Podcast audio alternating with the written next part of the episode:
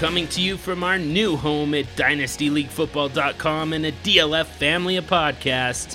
We are the Superflex Super Show. We talk QB values, Superflex strategies, evaluate and debate Superflex trades, plus our own twist on Superflex team management with exercises like Tinderflex, Super 6, and You Are Nuts. So when you're done with this awesome DLF podcast, find us on Twitter at Superflex Show and join us in the discussion of the fastest growing format in all of fantasy football, Superflex, on the Superflex Super Show.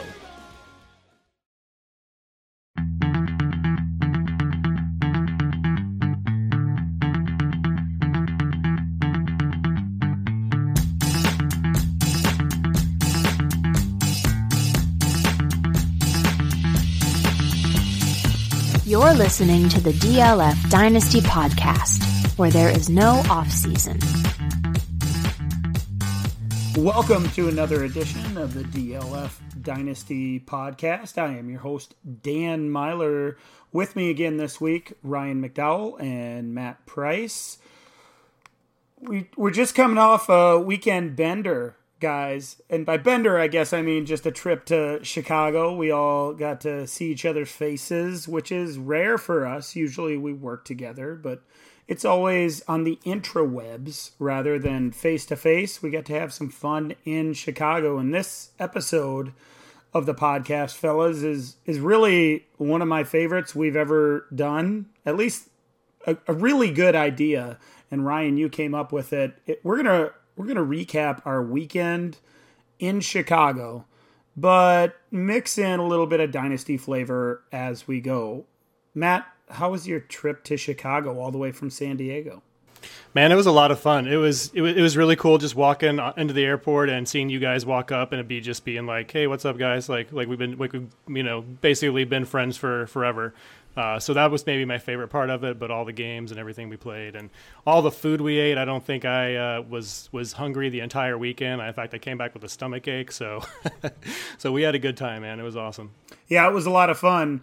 And you mentioned that we, uh, if I'd have known really that when we saw you in the airport, that would have been the highlight of the weekend. We'd have just turned around, right, Ryan? That'd have been it for for Matt. Yeah, that, that was enough, Matt Price. Uh, no, no, it was it was a great weekend though, getting to hang out with you guys, um, and and getting to meet some other folks uh, in the in the Chicago area that are in this fantasy community as well. So yeah, it was a lot of fun. Can't wait to do it again. Yeah, I can't wait to do it again. Indeed, we uh, we had a lot of fun, and things really started on Thursday when when all of us kind of got together. Matt joined us Thursday evening, and you know, on top of meeting some of the dynasty and, and fantasy minds in general, like Matt said, we got to eat a lot of really good food and meet some randoms from the Chicago area, including somebody called Shoe Shine Kelly. And or or Shelly. Some some may uh, disagree with me, but I met Shoeshine Kelly on the street on on Michigan Avenue. She was loud. She was very boisterous. She had a, an opinion about everything, uh, including her right eye, which she called dead, and her left eye, which she called what I should look at. Uh, I walked outside of the Disney store while the others were inside, and Shoeshine Kelly said to me, you have to look at this eye because this is the this is the good one. The other one's dead. And she, I, I calmly said, I don't really want to shoe shine. Thanks a lot. I'll just show you what it is. Shoe Shine Kelly went on to shine my shoes, my my sneakers, really, that really didn't need a shining, although they did look better after she was done with her work. But about I would say 94% of the way through, she told me what the price was. And it was eight per shoe. The tip's on you. So my eyes got as, about as big as an orange. And I I had to confirm the price with her. So I ended up spending $20 on a shoe shine on sneakers that were barely worth 20 bucks to start with. I got hustled. I got worked over by Shoe Shine Kelly, and although some say her name is Shoe Shine Shelley, we haven't been able to confirm. We're gonna twist this, spin it into some of the dynasty, into the dynasty realm, I guess, and say I got ripped off. I got ripped off in Chicago on the first day I was there. Who are some of the players, guys, that are rip-offs in dynasty leagues? So these players cost more than we expect, but they're they're and they're not going to produce to that level on the field. Ryan, who's your Shoe Shine Kelly in dynasty? Yeah, that that was a pretty crazy experience to to really start our weekend. Uh, just kind of a glimpse of what the big city is like. I know, uh, I don't know that that Matt probably wouldn't have thought twice about that being from San Diego, but for a couple guys from Kentucky and South Dakota, that was a little bit of a wild experience. And you definitely did get ripped off. Um, I think uh, I think a lot of dynasty owners are getting ripped off right now too, especially those who might be participating in some late dynasty startup drafts. Uh, I look at the second round of ADP, and there's a handful of running backs that I'm concerned with uh, for for one reason or another. But Dalvin Cook, James Conner, Le'Veon Bell, Todd Gurley, Melvin Gordon. Some of these guys have injuries. Some uh, Gordon, namely, is is holding out. We've we know Le'Veon Bell sat out last year and now is with a new team that certainly uh, won't be as productive as uh, as what he had with his time with the Steelers. Dalvin Cook with with the injury history, a long injury history that that has me concerned. In short, I don't think any of those guys are worth a second round pick right now. I look at some of the other uh, some of the pass catchers also being drafted in the second round: Travis Kelce, Tyreek Hill, Amari Cooper, Stefon Diggs. Those are the guys that I would be investing uh, a second round pick in. So these these running backs in the second round, uh, I think, might look like a ripoff uh, this season. Yeah, I, I see where you're coming from, and, and maybe I would challenge you on a couple of guys. Gurley is on, real high on my list compared to some of the other running backs. Uh, I'm not nearly as concerned as most others are. It seems to be more of a long term concern to me. So if if we're te- talking about 2019 only, I'm not nearly as concerned about Gurley as many other dynasty owners are. So so if I'm a contender, Gurley is firmly in my running back one ranks. I feel great about putting him in my lineup. Maybe maybe that changes in a year, two, three. Who knows how long? But but Gurley doesn't seem to fit to me in that second round running backs that I think are are a quote unquote ripoff. And slowly, I'm starting to come around on Dalvin Cook just a little bit. While I agree with you that second round makes me eerie or leery, I I'm still I'm, I'm starting to think that maybe considering the offensive coordinator, the coaching staff there, what they're going to have to do running the football, uh, with that quarterback in place with Kirk Cousins, it just seems like he's gonna be he's gonna be the guy. He's gonna be the bell cow. Multiple big games. Uh, we could we could see multiple games with twenty plus touches, uh, maybe even regularly. Because the depth chart there in Minnesota, as long as Cook is healthy, he's he, it seems like he's going to be on the field and getting those touches. So you know, Matt you can chime in as well on these guys.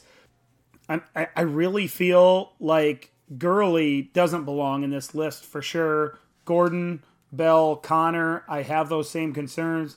Maybe Cook. I kind of feel like maybe he could be he could be a bargain where he's drafted.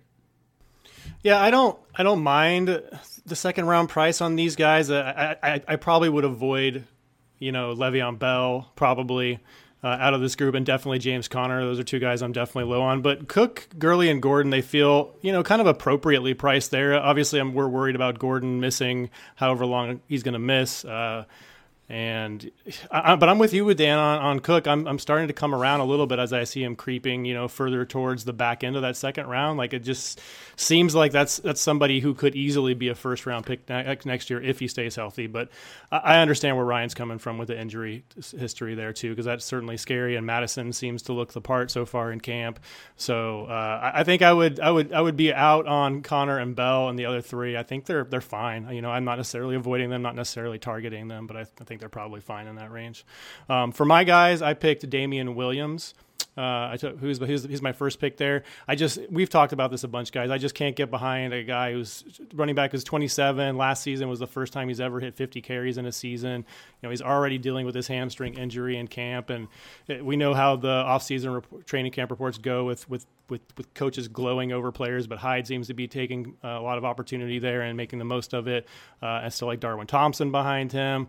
So I'm just not really willing to spend a fourth round startup pick, or you know, if you're going to send a rookie pick, uh, certainly not a late first for for a guy like that. It just seems too risky for me for you know one maybe two years of production, if that, if he, if he even doesn't get usurped this year. So uh, he's my first guy, and then the second one we've also talked about this offseason, Zach Ertz. Yeah, I just think he hit he blew through his career highs last year, and I just don't think that's ever going to happen again. It was kind of the perfect storm of injury situations and and and him just being the focal point of the offense, and I just don't see that happening again. He had 156 targets last year, 46 more than his career high, 1163 yards, 339 more than his career high. Um, so I think he's going to drop back towards that. The last three or four years, he's had a, been in kind of the 800 yard range. So I think we're going to see him drop back to the pack a little bit there. And I'd just rather, if I'm going to spend that kind of capital on a tight end, I'd rather wait maybe a round or two and take one of the youngsters uh, and, and, avoid Ertz there. So Damien Williams, Zach Ertz, uh, I'm out on them guys in, in 2019. Yeah, I, I I feel you on that, Matt, for sure. Damien Williams, especially. If I was going to mention one player in in this exercise, the guys that are again quote unquote ripoffs, Damien Williams comes to mind immediately. First of all, you're not getting what da- Damien Williams ADP suggests. Uh, that kind of value in, in any kind of trade. If if you happen to pick up Damien Williams last year and you're trying to trade uh, trade him now because maybe you're not contending, maybe you don't believe, you're not getting anybody near him in ADP. So I'm I'm really concerned that way. And and otherwise there's there's other good players in Kansas City, not only at the running back position, but throughout that offense, they're going to spread the ball around. And even if they they do go run heavy in a particular game or even all season with Hyde, Matt, you mentioned Darwin Thompson. Maybe the list goes on and on beyond that. And and there are some other guys that that could become valuable throughout the season. It just seems too risky to invest that kind of draft pick into Damien Williams, at least from my perspective. So, so I agree with you wholeheartedly. Damien Williams, if there's one guy that's a, a, a ripoff this year, it, it is Damien Williams. Since you chose him, though, I'm going to switch gears just a little bit, and I'll go with anybody in Washington, Buffalo, or Miami. Those three cities really have me concerned.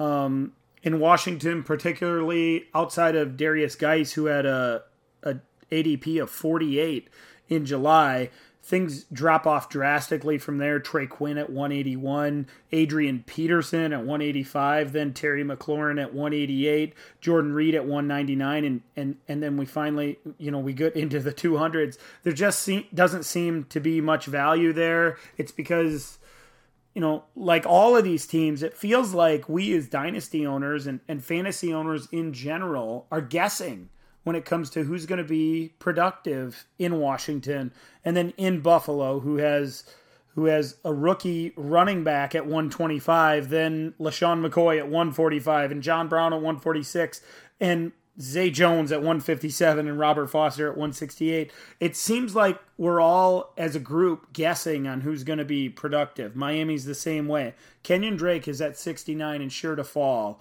in August ADP. After that, Mike Gesicki at 153, Kalen Ballage at 159, DeVante Parker at 164, and the list goes on. It seems like these three teams are are a cesspool to me. They there there's nothing that is valuable in Washington, Buffalo, or Miami. So those three cities represent the the ripoff to me. The only one I'd argue with you a little bit is John Brown, just because he's so cheap. I think I can't remember right, but I think we said he was like wide receiver sixty four or something when we when we were talking about him a couple weeks ago. Uh, so I'm at that price. I think I'm willing to take a chance on him, but otherwise, I, I think I completely agree. Maybe got Mike Gesicki. Maybe Mike Gesicki. Sure, there's guys that that we're willing to take a shot on, but there's certainly not a lot of guys, at least that that we're counting on that that we're thinking we're going to mine some some fantasy points from in those cities with that, let's go on to Friday, the second day of our trip to Chicago. Matt, of course, had arrived in the Windy City, and we met one of our listeners in Chicago. It was Ronnie at FF underscore TD Jesus, who had us as our guests on an architecture cruise throughout the city. Guys, we had a lot of fun on that on that boat we learned a lot about the city, which I wasn't really really ready for. I, I didn't know that I was about to take a lesson in architecture in Chicago when I got on that boat. I thought I was in it for a fun ride on a boat throughout the city and uh, maybe have a drink or two and it'd be a good time. But uh, great host, and Ronnie was great as well. The best thing about that trip, or that at least the boat ride, was it was free. Ronnie had us as our as his private guests, uh, and and it was a lot of fun. We also got to talk to Ronnie afterwards. Uh, got to talk a little fantasy football, a little bit of dynasty, learn a little bit about what Ronnie's up to on his teams this year. So big thank you to Ronnie. So our topic here, Matt, who is the player that is currently quote unquote free, as our ride with Ronnie was, uh, so outside of the top 200 in ADP, that could offer a great return in 2019 and beyond. Dang, Dan! The best part was that it was free. That's that's uh that's kind of little that's kind of mean to Ronnie. I thought Ronnie was the best part. So you can uh, you can hang out with me, Ronnie, anytime. Uh, and Dan, we're gonna make him buy the beers the next time we're in town. So uh, I went with Justin Jackson. Uh, we just talked about Melvin Gordon a little bit, and I said I didn't mind a second round startup price. Uh, but you know, I am I am a little bit worried because he doesn't have the same kind of restrictions uh, that that uh, uh, Ezekiel necessarily has. Although I guess he blew through those today, right, fellas? Correct me if I if I'm wrong. If he did report to training camp, I'm assuming not. Uh, but uh, you know, I'm a, I, before before that before today, I was I was a little bit more worried about Gordon than than than Zeke getting to town. I just kind of feel like there's less of a chance that the Chargers are going to pay him. You know, we have history with that team going back to Vincent Jackson and then him sitting out basically an entire year because they didn't want to pay him before he uh, moved on. Uh, so this is just a cheap team, and and if if Gordon does in fact sit out, you know, a portion or maybe even the entire 2018 or 2019 season for some reason, then you know we're pointing to Austin Ekeler as the guy there. But I, I just I just think that Justin Jackson profiles more as kind of an every down back, and I think that we saw that when Ekeler got more of the workload last year, that his efficiency dropped, and he a lot of his production came off of uh, you know kind of misdirection plays, and, and, and really the the defense is feeding off of what Gordon was doing, and him coming in and, and kind of being that change of pace guy. So Justin Jackson, uh, all four years in, in college, he averaged about 285 carries a year, so he can handle the workload. Uh, almost 1,200 yards in every single season. Just his freshman year, about 1,187, and up to a 1,500 yard season and 15 touchdowns in his junior year. You know, an athletic guy as well, 87th percentile with a sub seven three cone 681, which is something I really like to see. Uh, 93rd percentile in the short shuttle, 89th percentile in the vert. So I just feel like this guy kind of has it all. We know he can handle the workload. He, he's proven to be durable. Didn't miss any games in college at all. So uh, at 204 overall, I just I, I think I know that's going to change in August here. I'm sure coming up, but at 204 overall right now, I just kind of would rather have him. I think than Ekeler. You know, who's probably going several rounds higher than Justin Jackson at this point. Ryan, who do you have? Yeah, I had uh, I, I like the Justin Jackson call there. I think Ekeler is pretty expensive. Melvin Gordon insurance right now, and, and Jackson is is much cheaper. So I think that's a good call. I had Jordan Thomas here, the Texans' uh, second year tight end. Texans moved on from Ryan Griffin, their uh, their longtime starter there. They they released him this offseason. I was looking up some numbers for Thomas. He played about half the snaps, just a little under half the snaps a year ago. Griffin was at 82%. But even even on uh, less than half the total snaps for the season, Jordan Thomas was ninth among all tight ends in red zone catches, and he was eighth among all tight ends in touchdowns. So we're going to see, uh, obviously, uh, see Thomas be much more involved this season. I think he's he's probably still on a lot of dynasty waiver wires. Uh, if you're doing a dynasty startup, there's a chance he may not even get picked, depending on how deep your league is. But I think he's a guy we should be looking at uh, as a possible breakout tight end.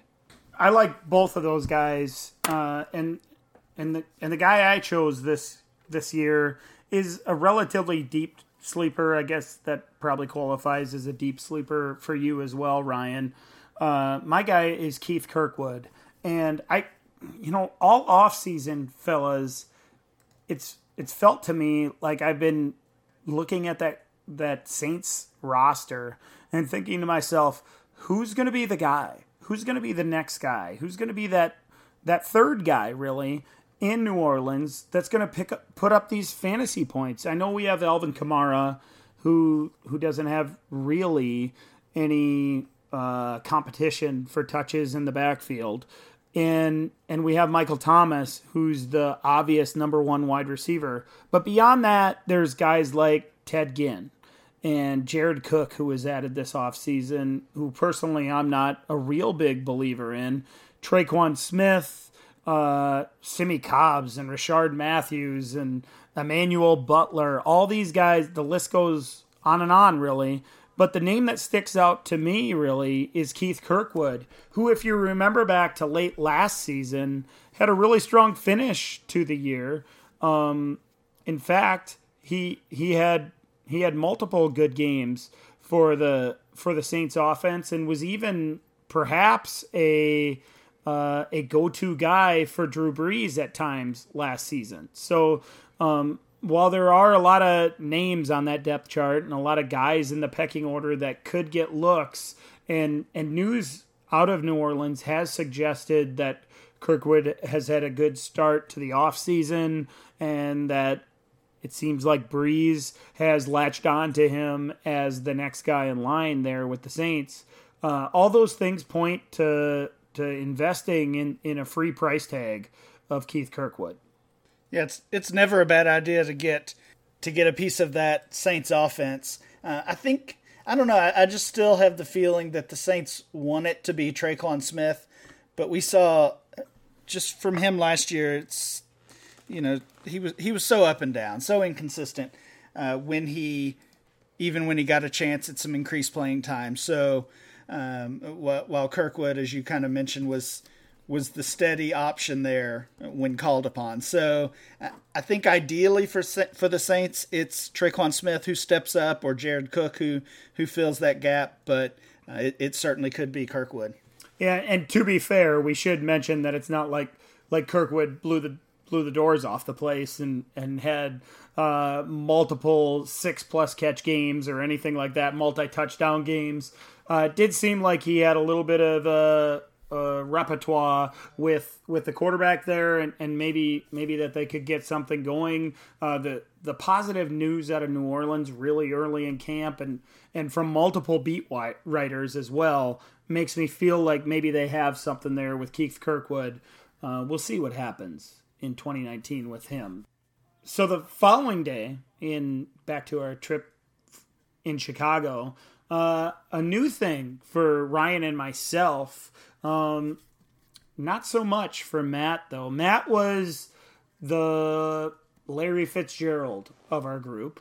Uh, meanwhile, Ryan and myself, we were the Christian Kirk and, and Andy Isabella of the group because we we took part in an escape room for the first time. Uh, something I've I've wanted to do for a really long time, and man, it was a lot of fun.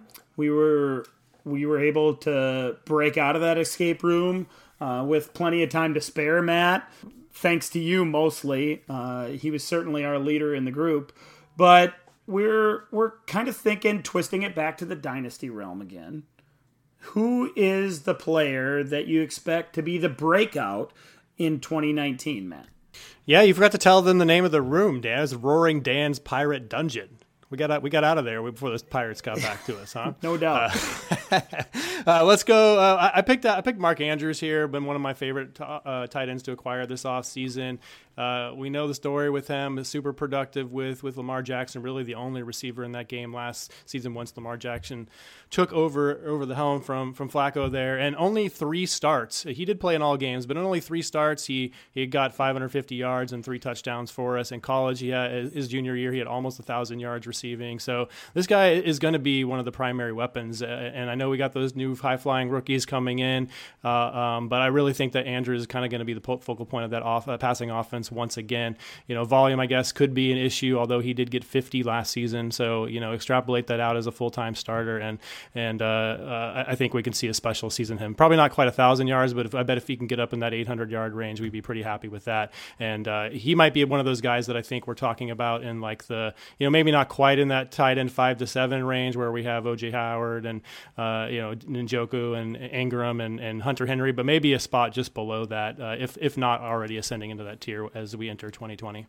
Yeah, I totally agree with with the Andrews call, and in fact, it it feels like we're already valuing him basically as as a tight end one. Like you said, not quite to um, to that range, but getting close. Uh, I went with a, a, Raven for this question as well. Um, a rookie, Justice Hill, who just the more I think about this offense, the more I hear about hear training camp reports and things like that, the more excited I am about Justice Hill, who he brings the speed to that offense. Uh, we already know they're going to run the ball a ton. You know, Mark Ingram has not been the past couple years with with playing alongside Kamara. He's he's not had the chance to really have that workhorse role. So we'll see how how he handles that as he transitions kind of back to that role, what he was used to uh, pre Alvin Kamara. Um, but if if he can't handle that, uh, there is some injury concern with him based on uh, his uh, his earlier career. That would, of course, mean even more of an opportunity for Hill. And I I like both of those choices, uh, guys. I went outside of the Baltimore Ravens roster, and and I went to a, a relatively well known guy to dynasty owners, and that second year receiver in Green Bay, Marquez Valdes Scantling. I, I really feel like with the news that that he's gonna man that interior position, the the Randall Cobb role, the the slot guy in Green Bay, it seems like that at least to me has been has been a really fruitful position for dynasty owners. Now, that doesn't necessarily mean that I, I don't feel like like Geronimo Allison uh, could have a nice season on the outside because history has shown that that the primary outside receiver opposite the number one receiver in Green Bay uh, can be can be a really really prominent have a pretty pretty prominent role in that offense and and that could translate to big numbers for dynasty and, and fantasy owners. It just seems to me that Valdes Scantling has taken the step forward uh, throughout his the end of his first season and and now into his second season. And if he's truly going to play inside in that offense, as long as that coaching staff continues to use three wide receivers as as that team has in the past and as it seems like Aaron Rodgers prefers, the Marquez Valdes Scantling is going to get lots of opportunity in that offense. And as we all know, opportunity is king in fantasy. If Valdes Scantling is is getting targeted 8, 10, maybe even more times in a game from Aaron Rodgers, one of the most accurate quarterbacks we've ever seen, man, that adds up to a big season for dynasty owners. So so I want MVS on my teams. I don't have to trade for him because I picked him in the third round of, of most rookie drafts last year. Um, but but you guys made made great choices as well. I like Justice Hill. I like Mark Andrews as well. Uh, let's move on in our Chicago weekend. We we actually after after that successful afternoon doing Dan's Pirate Dungeon or whatever it was called, Matt, we we decided to go back and do the escape room again. But this time we fell second short of escaping due to a technical glitch. I'm sure it was. It had nothing to do with me or any other participant in the activity. Um, but but we were unable to escape. Who is the player you'd like to escape from or trade away that you've found it difficult to get proper value for, Matt? I went Sony Michel. Um, I'm just not willing to spend a top top 50 pick on him, and I don't think people are really willing, willing to spend that much on him in trade value either. Uh, in, in one of Ryan's kitchen sink leads, I had an opportunity to sell him for uh, a late first and a late third in 2020, and I, I, I, didn't take it. I wish I had at this point, uh, and I don't think I can get that now. I've, I've offered him for a single first in multiple multiple spots, uh, and just can't get bites. So he's the one for me. Uh, if if if you're in startups now and you're spending a top 50 pick on Sony Michel, I just I, I just don't know if I really get it. There's so many players going after him currently that that I would rather have guys like Miles Sanders, even Corey Davis, Tyler Lockett, OJ Howard. You know, all these guys I would, I would feel more comfortable with than Sony Sony Michel going forward. He's 24 years old, same age as Zeke and Kamara. So uh, I just I'm, I'm, not buying it. I just he doesn't have the receiving upside, and if he doesn't get a touchdown for you each week, I think you're going to be really sad with him in your lineup if he's even on the field to begin with. So for the record, Matt, 24 is is an old running back. It is for a second year running back, right? no, I'm, I'm just busting your chops. Uh, Ryan, who do you have? I, I suspect it's a running back as well.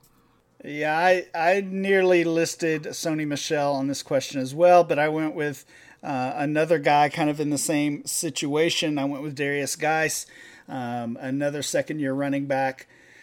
Uh, who had the had the injury a year ago, of course, and, and we did, didn't even see him on the field. The Redskins released their first depth chart, and it had Adrian Peterson at the top of the running back depth chart, not Derrius Guice. Um, he he's you know we know about the injury history, not just the ACL a year ago, but um, this lingering hamstring issue he's had. Um, I'm just starting to kind of put him in that category of I'll believe it when I see it. I looked at some recent uh, trades involving him from the Dynasty Trade Finder on DLF. Uh, there were two trades where he was dealt for a uh, future first and a future third. There was one trade uh, of Guice for Mark Ingram and Allen Robinson, another for AJ Green and D'Onta Foreman, uh, another one of Guice and Corey Davis for Melvin Gordon. So, uh, to me, those are all uh, examples of um, Guice being a guy whose trade value does not match his his ADP. Uh, he's he's tough to sell if you've got him right now. Yeah, you guys hit the ball out of the park which is a tease for for maybe our our next story from Chicago. Uh, Michel and Guice are perhaps the the two most uh, questionable or or undefinable players when it comes to value in Dynasty. I, I think if I were about to list two players, it, it was going to be Michel and Guice. But since I was third to our agenda and had to choose somebody else, I mentioned Damien Williams, who we've already covered. Uh, then I quickly went on to Devonta Foreman or Devonta Freeman. Foreman is another question mark as well. Devonta Freeman and Marlon Mack. Those are the two guys that I feel just don't live up to their ADP when it comes to trade negotiation. Freeman's has for really years, guys. We've been talking about Devonta Freeman as the guy that we can't sell for his ADP for multiple seasons here. And in the past, maybe we talked about because it was Tevin Coleman was also in place, and and there were there were so many other options in that offense, but. Coleman's moved on. Nobody really replaced that role. It seems like Devonta Freeman is going to be the guy, but once again, he's a year older, and, and we're starting to think, well, maybe maybe us as a community won't value Freeman ever truly where where he he belongs. So I've been trying to sell him in a couple places. It seems like it, it's a ride or die type of thing, and, and I'm going to die with Devonta Freeman. I'm going to take the points that he gets me because he's not going to get what he's worth according to ADP in trade. Same thing really can be said about Marlon Mack, but it's it's a little bit different, guys. He's he's a little bit younger. He's in a just like Freeman, I guess, in in a quality offense with a good quarterback and a good passing game that should create opportunities for him. But Marlon Mack doesn't seem to get that that ADP value that we we look at when we go to DLF and, and check out that ADP and, and try to figure out what kind of players we should be getting in return. If I'm a contender, though, I don't feel nearly as good about having Marlon Mack in my starting lineup as I do about the other guys that we've talked about in this category. So, Freeman, Mack, Sony Michel, Derrius Guice, all of these guys, it seems like we can't, we, we'd like to escape, but it's difficult to. Yeah, Dan, I, I, guess I'm surprised to see you have Mack listed because I know uh, in the past he's been a guy that you've targeted in trade. So you mentioned it there, but do you just think it's a case of his ADP is has risen too high to match the expectations you have? Yeah, I've, I've always been a fan. I, I like the talent for sure, and especially in that Colts offense, which you know, really shines a light on, on those athletic players getting on the perimeter and, and making plays on the edge. And Mack profiles as one of those guys and has shown that he can be that kind of player in that offense. With that all said, everything points to the Colts investing in the position relatively soon. So whether that means we have to wait all the way until next year's free agency or draft or or anything else, you know, it usually means, I guess, that that Mack is going to have a, a really good season in 2019, which which I kind of feel like is coming, but you get out when the getting's good, right, Ryan? That's right. I just think the sell point for him is like you said, Dan. He's gonna. I think he's gonna be productive this year. So I just, I just feel like the the the sell window is after we see him be productive. Maybe you don't wait till the end of the season if you're worried about one of these 2020 backs coming in. But honestly, I, I'm not really that worried about him losing his job. Maybe that's naive. I don't know. I just, you know, if he's productive in 2019 and stays healthy, which is something that's always been a little bit of a struggle for him as well, at least in the NFL. Uh, I just don't see them wanting to invest in one of those those bigger backs. You know, maybe they bring in a complimentary piece, of course, but it just seems like they would keep the cheap the cheap uh, guy on on the rookie contract if he's actually productive in 2019. And even if they don't, if you are worried about him getting replaced, then I would wait to sell until until later. Yeah, there's there's always the de- the the trade deadline, right? That that we can get rid of these kind of guys, and it's not like Nyheim Hines or or any of these other running backs that are in Indianapolis. We're really concerned that they're going to take the early down role, and and what's nice is that Mack is also a, a, nice player on third down, a good pass catcher, a guy between the tackles. He kind of mixes in everything, and that's the reason I really liked him or have in the past. It just it just feels like this weight on my shoulders that the time is ticking for Marlon Mack and, and his opportunity to be the guy in a quality offense might be might you know, the finding the right opportunity to get rid of Marlon Mack. Um, that's a priority for me. Maybe it's not today, as you mentioned, Matt. Maybe that's after Mack has a few good games. Maybe it's at the trade deadline for dynasty owners. But either way, I, I don't think I want to be going into 2020 with Marlon Mack as one of my top two running backs on my roster, no matter what kind of season he has in 2019. Do you think the signing of uh, D'Onta Foreman has any impact on Mack, or do you think they're just taking a shot on somebody? It seems to me like they're they saw some good things out of a out of a player that played for a team in their division, and and they'll give a shot yeah. to him. You know, maybe we can uh, uncover the potential that that we've seen in, in bursts from him, like all of us dynasty owners have, and maybe that does happen.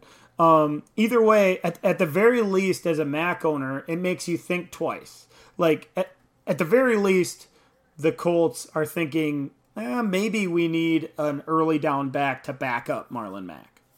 I just think he's probably the Spencer Ware replacement. You know, depending on I guess where you felt he was in the pecking order with, with Jordan Wilkins and uh, Jonathan Williams, because Ware's hurt. They don't they don't want to keep or he wants to, to, to settle up for an injury settlement. and He's probably not going to play for Indianapolis next year. So I kind of felt like it was just a just a replacement for him. That I agree with that, but that doesn't mean that that he couldn't weasel his way into some work, uh, get an opportunity. He's he's still one Marlon Mack injury away from getting multiple touches in a game, uh, goal line, maybe maybe that kind of uh, job with the Colts, and you know I'm, I'm leery at the very least. So with that, let's move on to the really the final day of our trip, guys. We on Sunday we attended the Cubs Brewers game at Wrigley, which, to be honest, I'm, and I'm a Brewers fan, it's it was on my list. Something I really wanted to do. I wanted to go to Wrigley. I wanted to sit in the bleachers.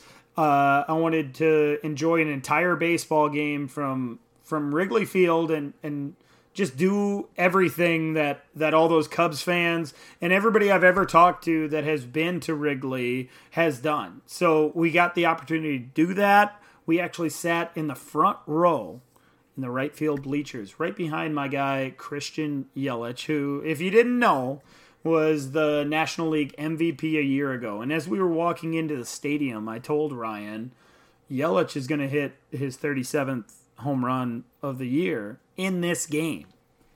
And in the first inning, when Yelich bombed one to left field, and Ryan turned to me and said, You called it. Ryan thought to himself, I wonder who who's a home run in Dynasty this year. Uh, a player that's being highly valued, but you expect that value or maybe even more from their from their ADP. So, Matt, we'll go back to you to start again. Who's your home run in 2019? Yeah, this one was pretty easy for me. It's Christian McCaffrey. I just, I, I, there's all this discussion about them wanting to lower his workload, and you know, I just, but I just don't see the really the downside of, of Christian McCaffrey. Uh, even, if they do limit his carries, you know, with Jordan Scarlett or Cameron Artis Payne or, or whoever you think can can do what McCaffrey can do between the tackles, I just think you're still going to have that receiving floor, and maybe he doesn't break 100 receptions this year, but you know, I, I, I, I, couldn't ever see projecting him for less than like 85, 80, 85, right? So I just think he's so safe, and, and even if he doesn't, you know, repeat last season, which will be pretty difficult to do, uh, the floor is so safe that I'm not worried at all. And I think the upside is, you know, one of these guys like David Johnson, he wants to be the, the next 1,000 to 1,000 back, right? And I think McCaffrey is definitely one of the guys that, that are, uh, you know, in the discussion for being able to do that. Matt, you're not concerned about the the talk in the last week or so, maybe a little more than that now, of of that coaching staff saying, "Okay, we want to limit his his exposure on the field, but not necessarily his touches." No, I, I just I don't know who else there is. I mean, unless Jordan Scarlett is really, really, really good, and or, or they're just gonna uh, go back to running with Cam, you know, 15 times a game, or convert to a complete passing offense, a downfield passing offense with these new receivers, then I just don't see how they're going to get away from giving him, you know, 80% of of the running back touches, uh, uh, touches, and anyway, he had like 97% or something ridiculous last year, so maybe he doesn't hit that threshold, but I still think 85 to 90 is definitely in the conversation. I completely agree with you that it seems like Christian McCaffrey, when he's on the field, is going to get the ball and get the ball a lot. But but that comment that we saw on Rotoworld or wherever you may have seen it was was dumb as far as I'm concerned. It, it seemed like to me that they that the coaching staff in Carolina was saying, "Well, we don't want Christian McCaffrey on the field as much, but when he is, we want him to touch the ball." So obviously they they can't be that stupid. And it just made me think that if they're stupid enough to make the comment, then maybe there's at least a slight possibility that they're stupid enough to follow through. And when Christian McCaffrey is on the field early in the season, it's going to be a sign that he's going to get the ball. And if that's the case, that just doesn't add up to good things for McCaffrey or the Panthers. I mean, half of his versatility, right, is the fact that they can do whatever with him on all three downs. He can play on all three downs, and they can disguise plays, and and and you know he he plays a lot of the same role in the passing game as as their receivers do. So be able to mask those formations and everything. I just, I don't know. I just I just I don't get it at all. So I'm I'm not I'm just gonna ignore it and, and move on. Yeah, and and on our trip in Chicago, Ryan brought his copy of Warren Sharp's book, where they talked about the Panthers offense and how they were willing to throw to Christian McCaffrey, particularly early in in the down sequence, so on first down and such. And and it seems like they had a lot of success there. If that continues, maybe maybe Christian McCaffrey has the same type of season, maybe even more. I'm certainly a McCaffrey believer. Uh, anybody that's not seems silly to to to in in my opinion, I guess. Uh, Ryan, let's transition over to you. Who's the home run dynasty pick for you in 2019? Yeah, mine mine won't be a surprise either. I went with Juju Smith Schuster. You you look at the top five wide receivers according to ADP right now. It's DeAndre Hopkins. He's 27 years old. And then you have Odell Beckham, Davante Adams, Michael Thomas, all 26 years old. And then Juju kind of stands out as just a 22 year old. So um, just just kind of knowing that knowing when those receivers start to uh, lose a little bit of value, and, and not that we expect any of those other guys to fall out of the first round or anything like that, but uh, 27, 28 is, is, certainly when we start seeing that dip happen. Uh, I expect Juju to be the wide receiver one um, by the end of the regular season, uh, according to ADP. So he is he's my home run pick. Yeah, he it'd be a home run for sure. Juju's been your guy for a long time. It's not just been been been just recently, Ryan. So I'm I'm on board. I'm certainly I love Juju. I have him as high as number two right now. Um, so so I, I'm with you on that for sure. Another guy I'm with is Alvin Kamara. Another guy that's certainly not a surprise for anybody. 138 carries, 645 yards, six touchdowns, 21 catches, 170 receiving yards on 27 touches. No, that's not Kamara. That's Mark Ingram's numbers from a year ago. So those have to go somewhere, right? And I guess most of us would immediately say that Latavius Murray is going to garner up those touches and and maybe get those opportunities that Ingram left behind in New Orleans. But really, that that hasn't been the case to this point in his career. While early in his career in Oakland, he did have a couple of of 30 and 40 year 40 yard or 40 catch seasons he hasn't been that dynamic player in the pass catching game and certainly has been nothing more than average or replacement level as a runner, especially on the outside. Kamara offers so much more, and it seems like now is the time as Kamara reaches his peak or, or his prime that he's going to be the focal point of that offense and, and at, at the very least the focal point of that backfield even more than he has been in the past. If there's a guy that could immediately jump including christian mccaffrey uh, into the number one spot at running back going into next year i would bet on on alvin kamara. Uh, i know mccaffrey doesn't have the the competition in the backfield like kamara does but man, he's so talented, and that that quarterback and that that uh, play caller with Sean Payton, uh, that Drew Brees and Payton connection seems like they're all going to point to Kamara and say that's our ticket to to being the best team in the NFC. I think they're going to do it this year. Kamara Kamara's the guy that's going to be the 101 in 2020. Uh, yeah, for me, I, I like. I mean, both of the running backs I think make a lot of sense you started to see some some concern with Saquon Barkley as as the top guy and he he quickly moved up to that 101 spot during his rookie season and and after the 2018 season was over he he was holding tight to that and was the unanimous 101 in in our mock drafts uh, but as the offseason has gone along there's been more and more concern about just the quality of the Giants roster um, and and these injuries and suspensions and other things have not helped. So, you know how much how much of a workload can Barkley handle, and is is seeing a, a just a ton of touches a good thing or um, you know or not long term for Barkley's value. So I, I do think there is a, a window for Kamara or McCaffrey to to sneak into that top overall spot. Yeah, and that's that's really the reason that I kind of thought Kamara is the is the guy that if anybody's going to jump into that top spot, it, it, it would be him.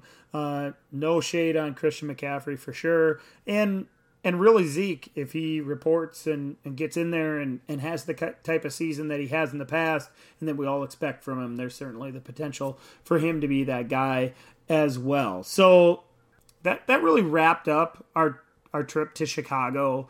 in a nutshell, with the exception of one thing, and that was the the late night scene for the DLF crew in Chicago. No, we weren't uh, we weren't hitting the clubs of Chicago or anything like that. Instead, we were playing some fantasy football dynasty really themed games. So with that, I thought to finish this show, Ryan, we we would play one now and and Ryan, since you came up with so many great ideas for Chicago and those fantasy football themed games, why don't you host uh, a round of, of fantasy football ADP battleship on the DLF Dynasty podcast?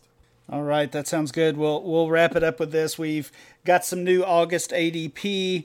We've played ADP Battleship on here. I think we actually originated that game on here, and uh, Matt and, and John Bosch have made it even better over on Dynasty Game Night. So we'll we'll give that a shot. We're going to look at the some of the top quarterbacks, running backs, wide receivers, and tight ends uh, based on August ADP, and and guessing the top guys or predicting the top guys would just be way too easy. So we're going to look at the bottom half of the top 12. We're going to look at uh, players that are ranked 7 through 12 according to ADP uh, and see how close we can get uh, to those guys. So, uh, in the past, we've played the battleship game with, with kind of an elaborate point scoring system of having to nail exactly which uh, draft position they are. But uh, I think this is a little more challenging, and we want to make sure we are able to get this all in uh, in our in our time tonight. So we'll uh, we'll abandon the points and we're just going to go to a straight guessing game players ranked 7 through 12 at any of those four positions. And Dan, we'll start with you. Well, 7 through 12 makes things really interesting and and I you know, I applaud you Ryan for not telling us that ahead of time so we so we knew what to prepare ourselves for. I think I'm going to go to the quarterback position and stay incredibly safe to give myself a little bit more time to think. I will say Carson Wentz. Carson Wentz is not in that 7 to 12 range, so you're not starting out too well. what? not a safe call. Carson Wentz is up inside the top six now. Matt, you're already in good shape. You haven't even guessed yet. I'm feeling pretty good already, just like I did this weekend on all of our games against. Ouch! Uh, I'm gonna go with Cam Newton. I think that's pretty safe. Cam Newton is there. He's the quarterback nine this month. that's horrible. Um, I will go with Jared Goff then. Jared Goff also not in the top 12. He hasn't risen up. He's actually fallen down. He's outside of that QB1 range now. Matt. Uh, well, very interesting. I'm going to go Russell Wilson. All right. Russ is quarterback seven, and, and you can do any of the positions. Any positions are available. Matt leads two zip. I think I better transition then and go to another position. I'll go over to running back and say Nick Chubb. Nick Chubb is RB8 this month. You're on the board, Dan, with one point. I'm just going to follow Dan around because it seems like I can pick up some scraps. So I'll jump over to running back too, and uh, I'll take Dalvin Cook. You got it. Dalvin Cook is right behind Chubb, RB9. Seems like if it went Chubb Cook, it would probably go James Conner next, so I'll take him. Uh, close. Conner's on the list. He's actually the RB seven ahead of those two guys. Oh, okay. I'm gonna ooh, I'm gonna take David Johnson, but I don't feel great about it. Yeah, you shouldn't. David Johnson is in the top six, so he's not uh, not scoring you any points for this game. Dan, get this one, and you're tied up. I need it, uh, and because I'm intimidated now at the running back position, so I'll jump over to wide receiver and I'll take Keenan Allen. Just barely. Keenan Allen is the wide receiver eleven. That's that's that's that's not you guys. Draft Keenan Allen higher. Um, I will. I'm going to take uh, Amari Cooper. Amari Cooper is wide receiver nine. Uh, how about Stefon Diggs then? Uh, yes, right in the middle. Diggs is wide receiver 10. I will go Julio. Wide receiver 8. You guys are crushing this. Matt leads 5 to 4. Oh, the pressure's on. I think uh, I don't feel good about. I'm I'm gonna stick with wide receiver, and I'll say AB is is twelve. He is with the wide receiver 12. All right, guys, just in the interest of time, we're going to say the first one to seven. First one to seven. So there's several players still available. Matt's turn. you you each have five points. There's there's one left at wide receiver, right? One wide receiver left, right? Yeah, I don't I don't like that at all. I'm gonna I'm gonna I'm gonna move on. I'm gonna say T.J. Hockenson. Hockenson is the tight end eight. So you're on the board. You're one point away from winning the game. Dan? I will take Noah Fant then. Noah Fant is actually outside of the top 12. I think I've lost the game. I think you're in trouble, Matt. one one name to win the game here. I'm gonna say Matt Ryan for the win. Matt Ryan, good name, good point. Quarterback ten, you win the game. We'll go over a couple of others before we wrap up. Uh, Kyler Murray is quarterback eight. Jameis Winston, quarterback 11. Dak Prescott, 12. You guys missed a couple of the running backs Le'Veon Bell, Todd Gurley, Melvin Gordon, all in there. The wide receiver you were missing is Tyreek Hill. We had talked about him uh, last week, I think, maybe the week before. Would he regain that value? He's 13th overall. So, yes, he quickly regained that value right back to where he was. And the tight ends, David and Njoku, Eric Ebron, Austin Hooper, Dallas Goedert, and one of the guys we talked about tonight, Mark Andrews, is in that tight end one range. He's at tight end 12 overall. Wow, so Andrews took a big jump. I don't know if we can necessarily uh, allow you to call Andrews a sleeper anymore, Matt. So while you won our fair. game, you are eliminated from the podcast. I win. with that, let's call that the end of this episode of the DLF Dynasty podcast. For Ryan and Matt, I'm Dan. Thanks for listening to the DLF Dynasty podcast. We'll catch you again next week. Baseball season's underway. Well, you better get ready for a brand new